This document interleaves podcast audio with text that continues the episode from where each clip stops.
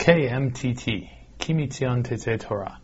You're listening to the Erev Shabbat program, Erev Shabbat Kodesh, Parshat Vayeshev, Yud Tet Kislev, and I'm your host, Jonathan Snowbell.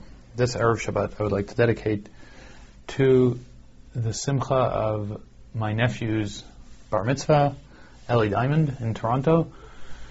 I wish him and my sister and brother-in-law and their entire family much simcha and much nachat, and may the bar mitzvah be a point of growth and looking forward to the future.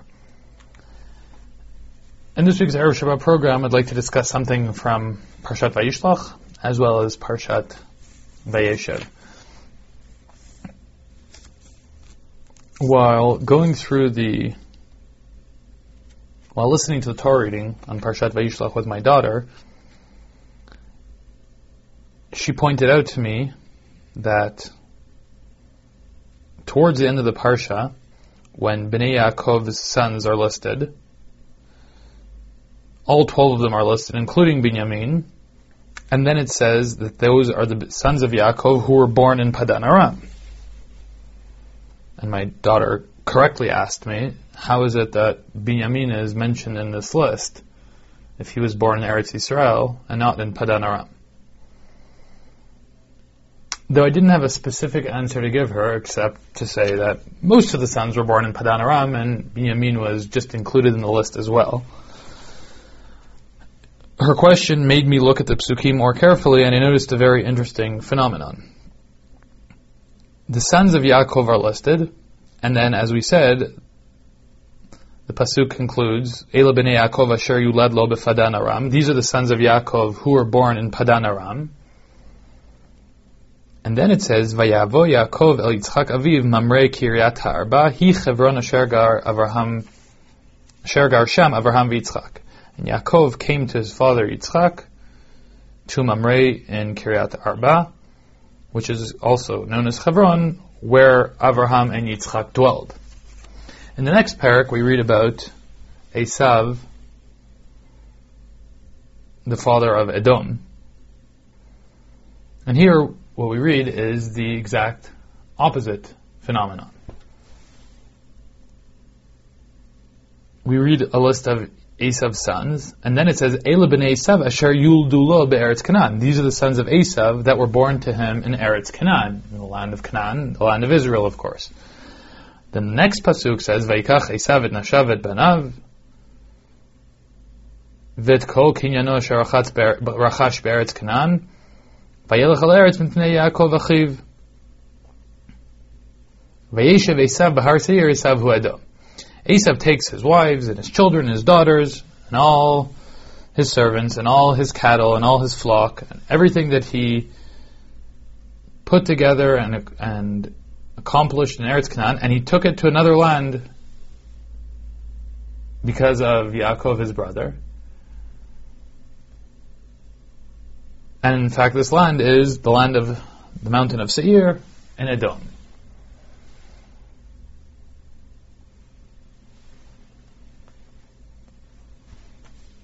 So what we read here are two opposite phenomena. We have Yaakov, who is developed his family outside of Eretz Yisrael, but has chose, but has chosen to live in Eretz Yisrael.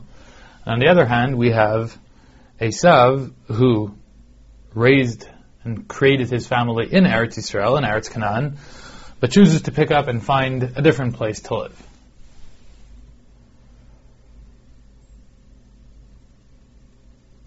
what I think the Torah might be stressing with this contrast is that we are who we choose to be, more than we are what we are created.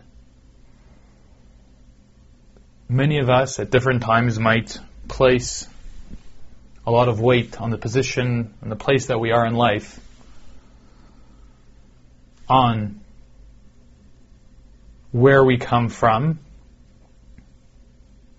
where we were born, to which family we were born. In that case, we might be undermining the significance we have through the choices that we make.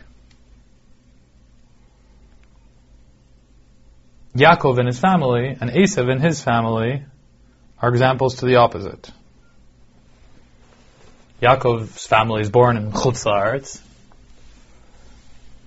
They're born and raised in a place where what's usual is treachery, what's usual is avodah zarah, trafim, but they choose to pick themselves up and go to Eretz Canaan and be with Yitzchak Avinu. Their decision then to pick up and go and to live with Yitzchak speaks much greater than where they came from. And Esav to the opposite. Esav raises his family in Eretz Yisrael. They're born to him in Eretz Yisrael, but he picks up and chooses to leave and go somewhere else. We could bring modern parallels of an Israeli family that's born in Israel, but then picks up and chooses to leave Eretz Yisrael and live outside of Eretz Yisrael, as opposed to another Jewish family who are born in Chutz and choose to live in Eretz Yisrael. Clearly, where we are born is not our fault.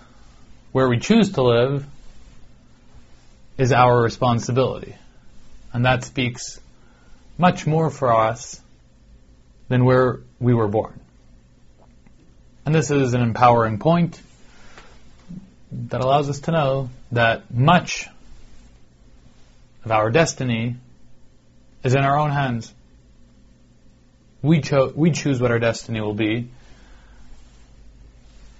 to a very large extent. Moving on to Parshat Vayeshev, the character, of course, who's in the center of Parshat Vayeshev is Yosef. And Yosef is a fascinating character. What the most outstanding point about Yosef is the repetition of the fact that he is successful because God is with him. When Yosef arrives in Potiphar's house, his master sees that God is with him and that everything he does is successful because God is assisting him. Yosef arrives in the Beit HaSohar, in the prison, and there too, the master of the Beit HaSohar sees that God is with him and he puts him in charge. If we were to read these psukim then in a vacuum, we would get this impression of Yosef being the man with the Midas touch. Everything he touches turns to gold. Everything he does, he is successful. God is with him all the time. We then need to remind ourselves of the difficulties that Yosef faced in his life. Yosef faced difficulties by being a brother who was disliked by his other brothers, something that might have largely been his own fault. As a result, he is sold into slavery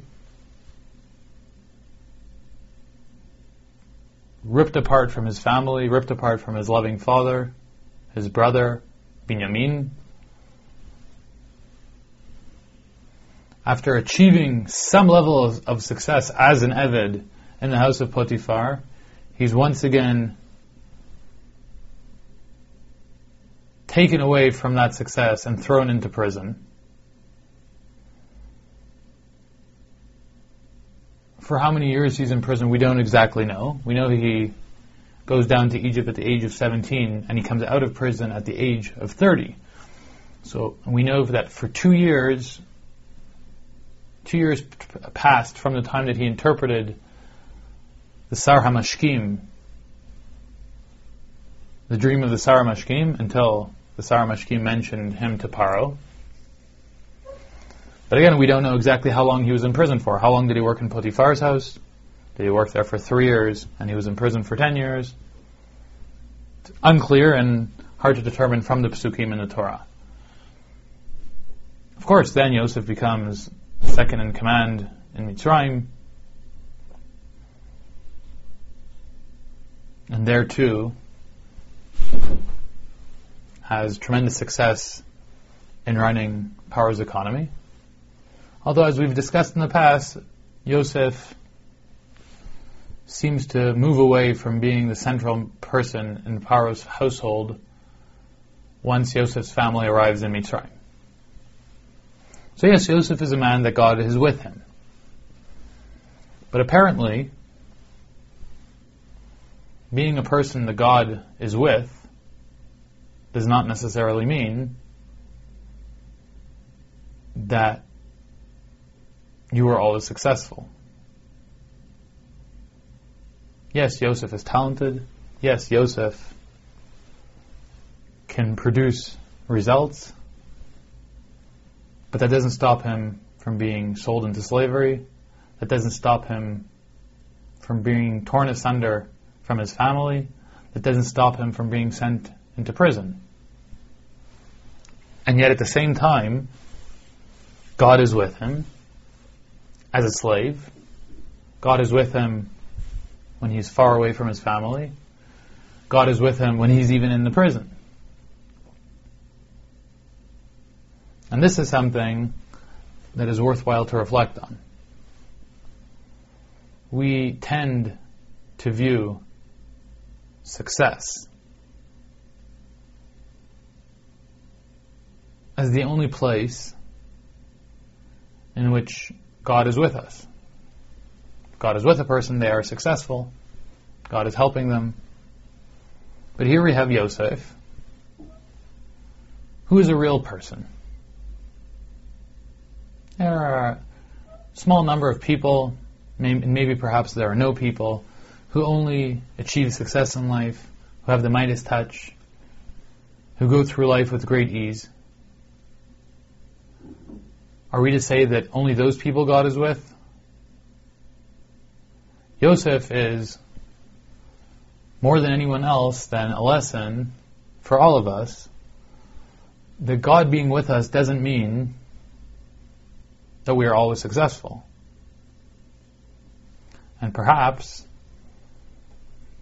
this can be a very encouraging message.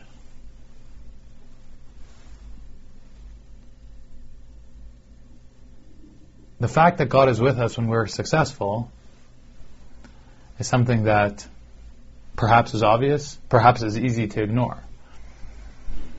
But the fact that God is with us when things are difficult is something that many of us will deny, and worse than deny.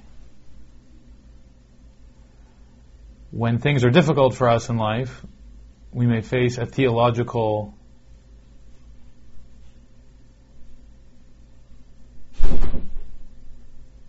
difficulty. Why is God not with me? Why is God not helping me? And the answer is, is that God doesn't always have to express the fact that He is with us through what we view as success. We go through processes in life.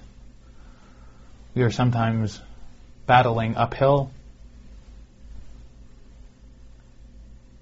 Not everything comes immediately to our satisfaction.